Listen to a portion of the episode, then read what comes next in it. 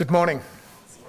Delight to be here this morning. Many thanks to Pastor Michael and the elders for the opportunity to minister God's word to you today. Last week I finished out a long, drawn out series on the patriarchs, four sermons in two years. I'm going to start another one today and keep going till the next millennium or Jesus comes, whichever is first. Several years ago, as I was working on a commentary on Mark's gospel, I noticed an unusual thing.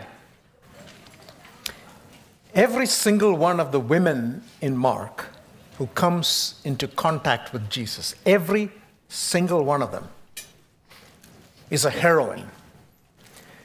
In stark contrast to the bungling and bumbling males, Jesus' disciples, whom Mark constantly shows as falling on their faces. So that's what launched me on this series that I'm calling Marked Women. This Sunday and for the next several years, whenever I come back, we're going to look at these marked women, the women in the gospel. Now, there are women in the gospel, Mark, who do not come into contact with Jesus. They are not heroines. Mary is actually one of them. She doesn't come into contact with uh, Jesus. The only time she shows up when Jesus is alive is when she is outside the house and Jesus is inside the house. She and her other children are coming to catch him and commit him because he's going crazy, they think. So she's not a heroine. But all of the other women, every single one of them is a heroine. Every single one of them is unnamed. So that's where we are. So here we are with the first one, first of the marked women. There's a QR code. If you'll scan that, you'll get to a handout which has a skimpy outline and has all the verses that I'll be dealing with. As you get there, let's bow our heads one more time in a word of prayer. Our Father, for the opportunity to listen to God's word, taught and preached and exposited, we are grateful. Thank you for the opportunity to corporately worship we ask that the Holy Spirit who wrote these words would illuminate them into our hearts and also strengthen our wills and give us grace to believe and to obey through Jesus Christ, our Savior. Amen. On April 12, 1961, the Soviet Union launched spaceship Vostok 1 into low Earth orbit. On board was Yuri Gagarin, a Soviet cosmonaut. This one hour, 48 minute flight was a historic one, the first manned space flight in history. Gagarin would forevermore be known as the first person in space. Dozens of cosmonauts and astronauts alike have followed in Gagarin's footsteps. In some cases, literally followed his footsteps, literally. You see, on that launch day in 1961, Gagarin was brought to the launch pad on transport bus. When he arrived at the pad, he realized that he had to go. Go as in, he had to do his business. Number one. You with me? What a story to start off a series with. Anyway, the man had to go before he set off to go where no one had gone before. and while Vostok 1 and its launch pad had a lot of cool things, one thing it did not have were toilets. So Mr. Gagarin unzipped, or however one opens that part of his spacesuit, and relieved himself right on the rear tire of his transport bus. And then he had a trailblazing space flight. Of course, his peeing on the tire had nothing to do with the success of the Vostok 1, but future cosmonauts figured out why take the chance? So, taking a leak on the rear tire of the transport bus before going into the great beyond became a Soviet and later a Russian tradition. To go where Gagarin went, cosmonauts go where Gagarin went. Since Yuri Gagarin's flight, every single male cosmonaut has followed suit. Even several of the female cosmonauts have kept up the tradition, taking a cup of the good stuff on launch day and baptizing the rear tire in question. Mindless following, clueless following. And I've often wondered if we are like that as we follow Jesus Christ on this trip of discipleship called life. It all began when we placed our trust in Jesus Christ as our only Savior from sin. He who came down from heaven and died for us on the cross and rose again on the third day, if you and I believe in his atoning work at that instant, at that point of faith, you're saved. Finally, forever, and fully. And we become instantly child, children of God. If you haven't done that, by the way, please feel free to talk with one of us here. Here at Stonebridge, we would be delighted if you were to come into a relationship with Jesus Christ, if you haven't done so yet. That's where the strip of discipleship begins, and then we begin following him, which is what Mark's gospel is all about following Jesus. But what is discipleship all about? Is it mindless, clueless following? We're going to find some critical answers to that question in our text today, Mark 1 21 through 45 in the handout. Mark 1 21 through 45. Mark, Jesus has just inaugurated this trip of discipleship in the first 20 verses of Mark 1 by calling four disciples. And then comes our section. All kinds of things are happening here. Let's take a look. Mark 1 21. And they went into Capernaum. And immediately on the Sabbath, he entered into the synagogue and began to teach. And there, Jesus performs his first recorded miracle in the Gospel of Mark, an exorcism. There is no slow ramping up into action here. Jesus just dives straight into the deep end, powerfully and authoritatively taking on supernatural foes. Mark 1 23 to 24. And immediately there was in their synagogue a man with an unclean spirit, and he cried out, saying, What is it with us and you, Jesus the Nazarene? Have you come to destroy us? I know who you are, the Holy One of God. I want you to notice the demoniacs have you come. Now, catch what Jesus says in 1 25 and 26. He uses the same verbs. And Jesus rebuked him, saying, Be quiet and come out of him.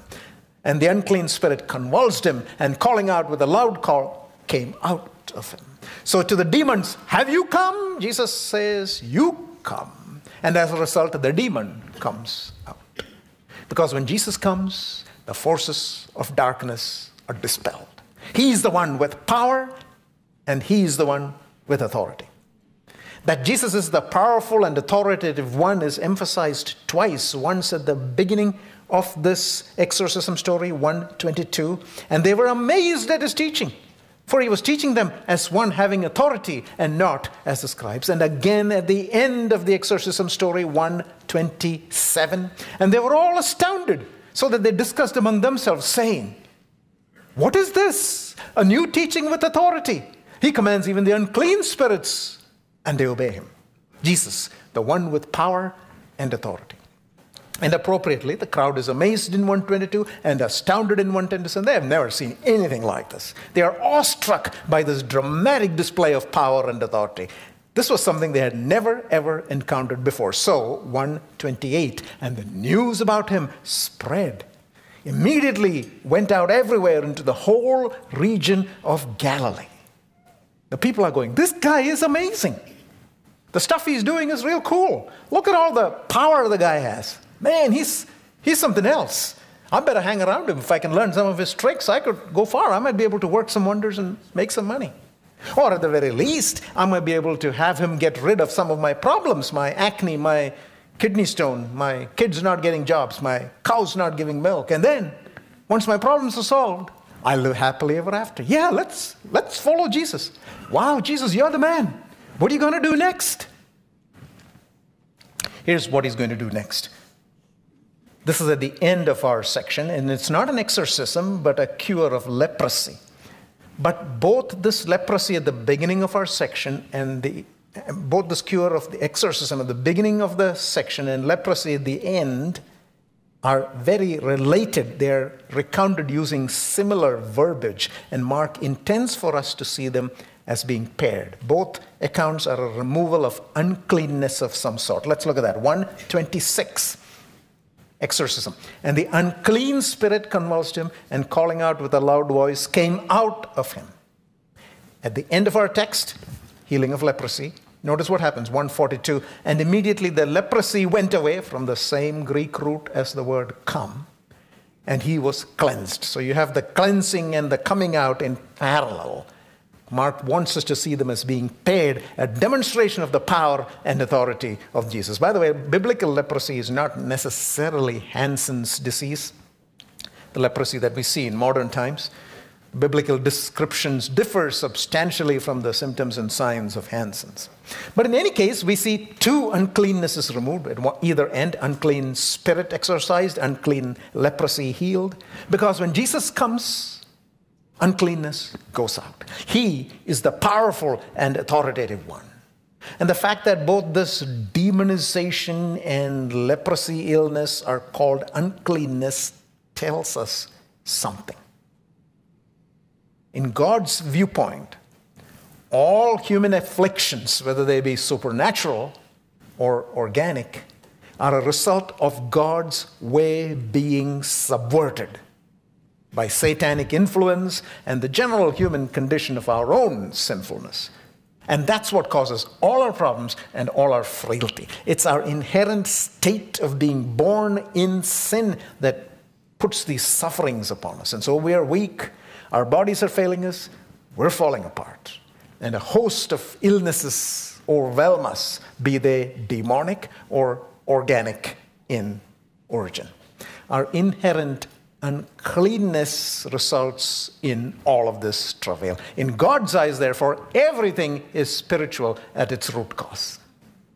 And that root cause is what Jesus came to remedy. This is the kingdom of God he was inaugurating, one in which there would be no sin because he had died for sin. And there would be no more sorrow, no more suffering of any kind. Jesus came to handle the sin problem once and for all. And he saw his exorcisms and his healings not as panaceas for human ills, but as spiritual triumphs, victories in the conflict with Satan, visible manifestations of a greater reality, the commencement of divine rule, the inbreaking of the promised kingdom of God. What a day that'll be when it happens fully.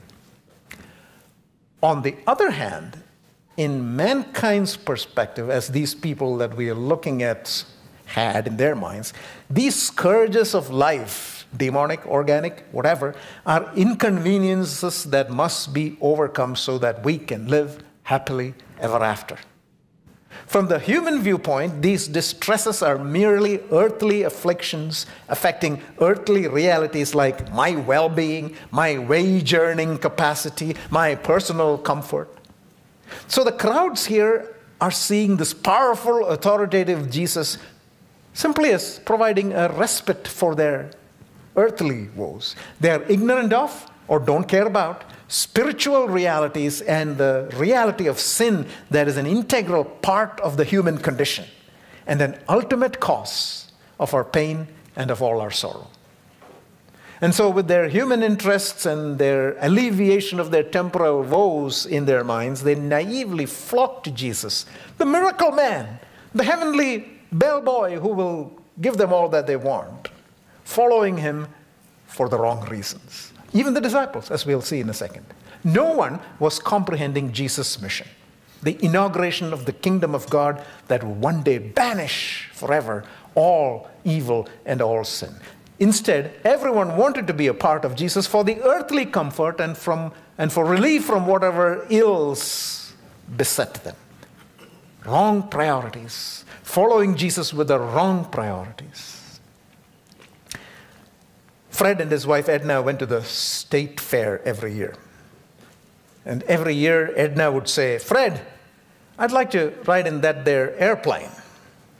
And every year, Fred would say, I know, Edna, but the airplane costs, ride costs $10. And $10 is $10.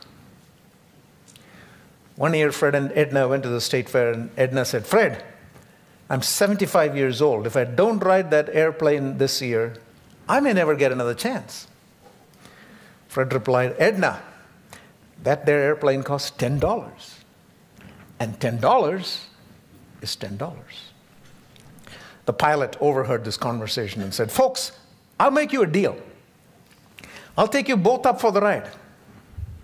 If you can stay quiet for the entire duration of the flight and not say a single word, I won't charge you. It's free. But one word out of you, it's $10. Fred and Edna agreed, and up they went. And the pilot did all kinds of twists and turns and loop de loops and rolls and dives, but not a single word was heard. He did his tricks all over again, but still, not a word. Finally, as they were landing, the pilot yelled out, By golly, I did everything I could to think of, I could think of to get you to yell out, but you didn't. Edna replied and said, Well, I was going to say something when Fred fell out. but $10 is $10.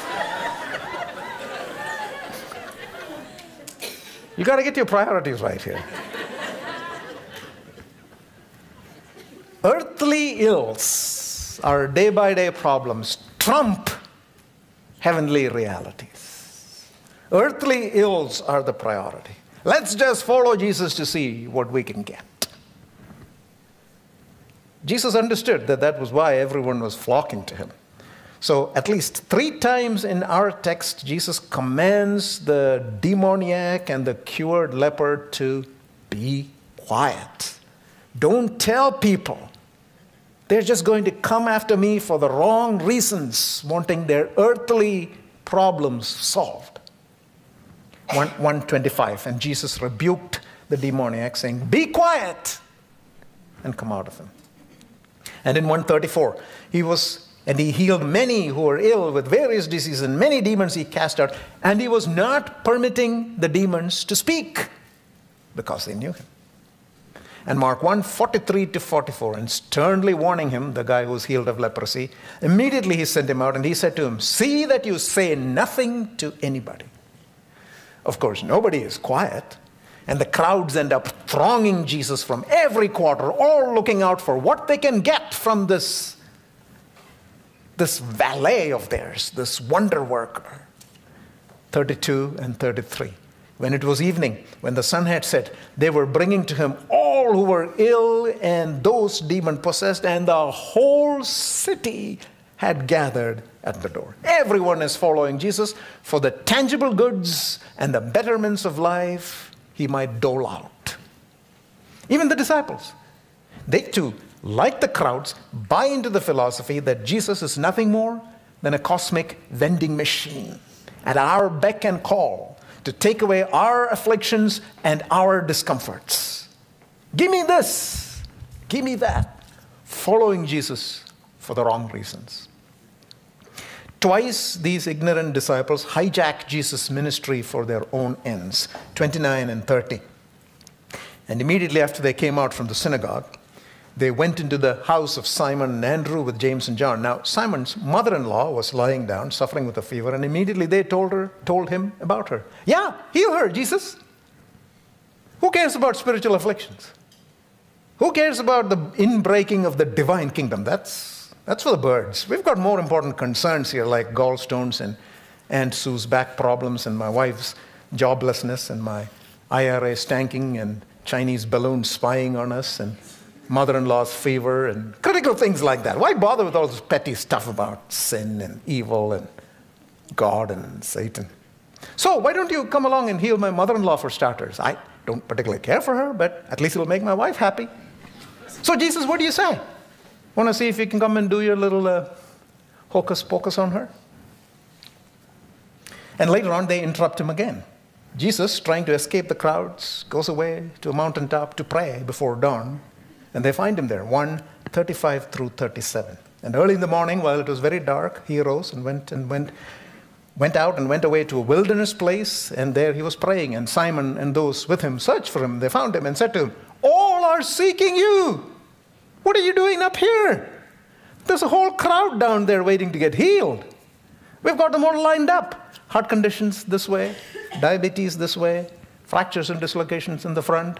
Hey, we've even got a CT scanner ready for you. We can help. We'll triage these patients for you. We'll be your PR team. And catch this in 137, though. And they found him and said to him, All are seeking you. Whenever Mark uses the verb seek in his gospel, it always has a negative connotation with implications of hostility and opposition. Mark 11, 18, and the chief priests and scribes heard him and were seeking how to destroy him. And then 12, 12. And they, that's the chief priests and the scribes, were seeking to seize him. And 14, 1. And the chief priests and the scribes were seeking how to arrest him by cunning and kill him. And what do Simon and the others tell Jesus in 137? Hey, Jesus, everyone is seeking you. That doesn't sound good. You see, everyone crowds and disciples, everyone is simply out to get what they can from this worker of wonders, dismissing Jesus' far more magnificent agenda, the conquering of sin and the inbreaking of the divine kingdom.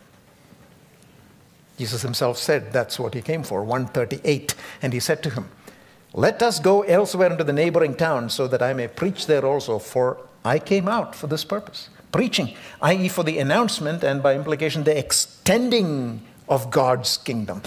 That's what Jesus had come for. That's what he had come to proclaim and to establish and inaugurate. But that's exactly what nobody seemed to be interested in. Mark's point here is clear. Everyone, including these called disciples, are ganging up on him to experience his magic. They don't seem to care for anything else. They're, they are all, number one, following to get.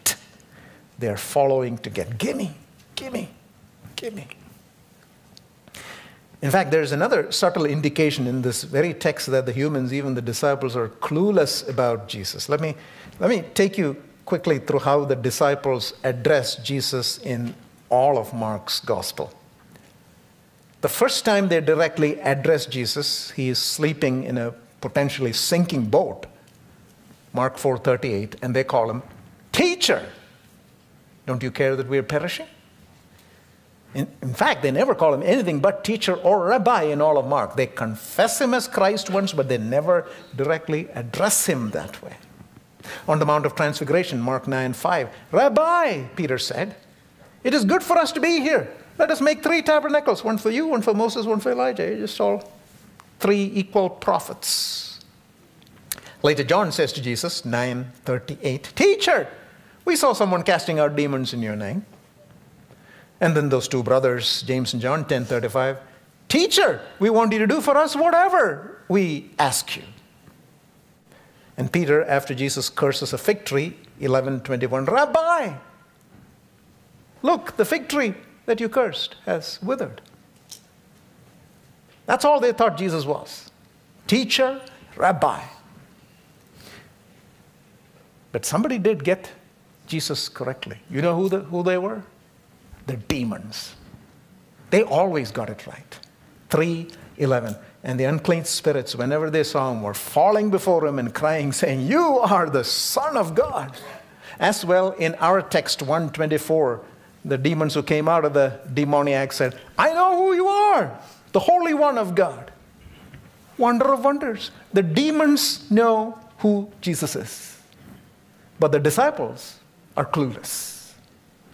These guys. They don't recognize him. Joshua Bell emerged from the DC metro one busy weekday morning and positioned himself against a wall near a trash can. By most measures, he was just another nondescript youngish white guy in jeans and a long sleeved t shirt and a Washington Nationals baseball cap carried a small case with him. He opened it, removed a violin, placed the open case by his feet, and shrewdly put in a few dollars and pocket change as seed money, and he began to play. For the next hour in the DC Metro that morning, Joshua Bell played Mozart and Schubert. Almost a thousand people streamed by, most of them hardly taking notice. If they would have, they might have recognized the young man as the world renowned violinist that he is, Grammy Award winner, Avery Fisher Prize winner, visiting professor at the Royal Academy of Music and at MIT, music director of St. Martin in the Fields. And if passersby had kept their eyes open, they might also have recognized that the violin that he played was a $3 million Stradivarius. Nobody recognized him.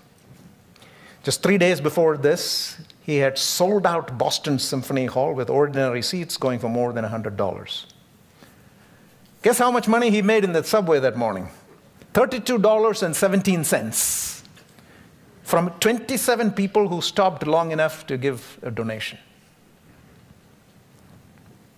Nobody recognized him. Nobody recognized Jesus either. Jesus? He's just a redneck rabbi, some crazy teacher, but he can do miracles. Humans are clueless. They don't recognize Jesus. They're simply following to get. Nobody cares. Nobody. No one.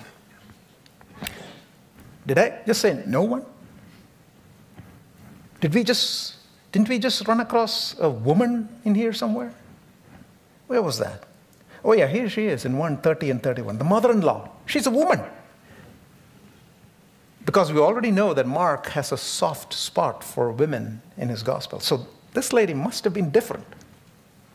And she comes into contact with Jesus, and she's anonymous. So she must be the heroine. Let's take a closer look at her 1, 30, and 31. Now, Simon's mother in law, or woman, was lying down, suffering with a fever. And immediately they told him about her. And he came up and raised her up, holding her hand, and the fever left her. And she served them. She was different. In all of these stories of Jesus' increasing popularity in Mark 1, only this woman, Simon's mother in law, is said to serve Jesus and his followers, an act of self giving. Nobody in the idolizing crowd thronging Jesus is mentioned as giving to him, not even the disciples. Everyone was following to get, except for this anonymous woman. Here was one who was willing to give, to serve, because she herself had been given to. This woman was, and here's number two, following to give. Following to give. This woman got it right. She was a true disciple. And what makes me so sure of that? There are only two instances of the verb serve with humans as subjects in all of Mark's gospel. Only twice do we see the verb serve with humans as subjects. Mark 1:31 our text is the first one. Came up and raised her up holding her hand, and the fever left her, and she served them. The second one is at the end of the gospel, 15 40 to 41. And there were, there were also women looking on from a distance who, when he was in Galilee, used to follow him and serve him. Did you also catch that both times the ones who are serving are women? It's a subtle jab by Mark he's pointing an appreciative finger-in-law at this finger at this mother-in-law, a woman who does the male disciples one better. They and the rest of the crowd are only following to get. She, on the other hand, was giving. In fact, the same verb serve is also found in Jesus' own statement about his own mission, and that forms one of the key verses of Mark's Gospel, chapter 10, verse 45. Many of you have probably memorized that. For even the Son of Man did not come to be served, but to serve and to give his life a ransom for many. Mark is clearly pointing to this mother in law as being a true disciple, following the model of her Savior, serving after the fashion of her Lord. The woman was already doing in 131 what Jesus himself would say about his mission in 1045. And that is what a disciple is called to do to serve, following to give. This is the attitude with which we follow Jesus on this trip of discipleship, following to give. Because following Jesus in discipleship is not intended to make me feel good and comfortable and happy, at least not in this life. Happiness and all that will come, not necessarily on this side of eternity. Discipleship here on earth is a call to be involved in something more magnificent than the securing of our own temporal comforts and consolations or the alleviation of our existential difficulties. Discipleship ought to be characterized by following to give an attitude of service. What can we do? Simple be a mother in law. Doesn't matter what your gender is, be a mother in law. I'd like to challenge us to engage in at least one act of service once a week, whether it's in your Bible studies, your small groups, or other connections. Be a mother in law. Might be giving your time to help someone, visit someone, spend time with the shut ins, cooking of a meal for someone in crisis, feeding the single folks in the church, now, there's a splendid idea. I have to confess that every time this single person has been here at Stonebridge, I've been fed. There are a lot of mothers in laws and fathers in law here. Or it might be helping someone to take care of their kids. All kinds of opportunities exist. Be a mother in law. Let's engage in deliberate service, following to give at least once a week. Make it a habit. Start within the community of this church. Let's follow Jesus to give not to get. Like Mark's heroine, this mother in law. Doug Nichols, who was a missionary in India, writes this. While serving with Operation Mobilization in India in the late 60s, tuberculosis forced me to enter a sanitarium for several months. I did not yet speak the language, but I tried to give Christian literature written in their own language to patients and doctors and nurses. Everyone politely refused. I sensed many weren't happy about a rich American, to them, all Americans are rich, being in a free, government run sanitarium. They didn't know, Doug Nichols writes, that I was just as broke as they were. The first, the first few nights I was there, I woke around 2 o'clock in the morning coughing. One early morning during my coughing spell, I spotted one of the older and sicker patients across the aisle trying to get out from his bed. He would sit up on the edge of his bed and try to stand, but in weakness, he would fall back into his bed. I didn't understand what he was trying to do. He finally fell back into the bed, exhausted, and I heard him crying softly. The next morning, I realized what the man had been attempting. He had been trying to get up and walk to the bathroom. The stench in our ward was awful. Other patients yelled insults at the man. Angry nurses moved him roughly from side to side as they cleaned up the mess. The old man just curled into a ball and wept. The next night, I woke up again coughing, and I noticed the same man across the aisle sit up, try to stand. And like the night before, he fell back whimpering into his bed. Doug Nichols writes, Now, I, I don't like bad smells, and I didn't want to be involved, but I got out of bed and went over to him.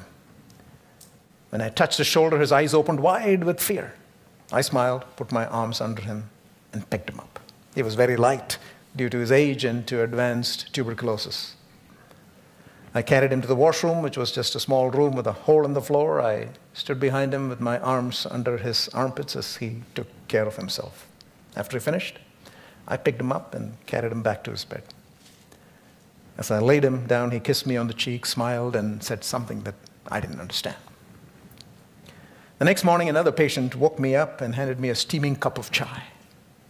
He motioned with his hands that he wanted a tract. As the sun rose, other patients approached me and indicated that they too wanted the booklets I had unsuccessfully tried to distribute before. Throughout the day, nurses, interns, doctors, staff asked for literature. Weeks later, an evangelist who spoke the language visited me, and as he talked with the others, he discovered that several of them had put their trust in Jesus Christ as a Savior as a result of reading the literature. Doug Nichols concludes What did it take to reach those people with the gospel? It wasn't health, I didn't have any. It wasn't the ability to speak their language, I couldn't. Or a persuasive tongue, I didn't possess it. I simply took a trip to the bathroom. Following Jesus to give, not to get. Be a mother in law. Let's pray. Oh, Father, for this anonymous, one verse, unsung woman, Peter's mother in law, we are thankful. For the little cameo that she plays that the Holy Spirit has inspired. That is so potent as it stands silhouetted with the failures of everybody else around Jesus to give. We're amazed because it convicts us. We too have fallen, followed after your son often, only with thoughts of what we can get out. And we are displeased when our needs are not met, when our wants are unsatisfied, when our angst is not removed, when our diseases are not healed, when our comfort level is not increased. Father, we know that all of these things that we desire, the goodness, the comfort, and happiness will come one day as you make all things new in the consummation of your divine kingdom. But until that day, help us realize in the heart of our hearts that the trip of discipleship here on earth is one of following Jesus to give, not to get. These are tough words for us to absorb, assimilate, and to obey. So we ask for your Holy Spirit's strength that this third person of the Trinity who inspired these words in the Gospel of Mark would himself strengthen us through his power to be true followers of Jesus, like this mother in law who followed to give, not to get. Help us to do that. For the furtherance of your Son's kingdom, we ask in Jesus' name. Amen. Would you please stand for a benediction?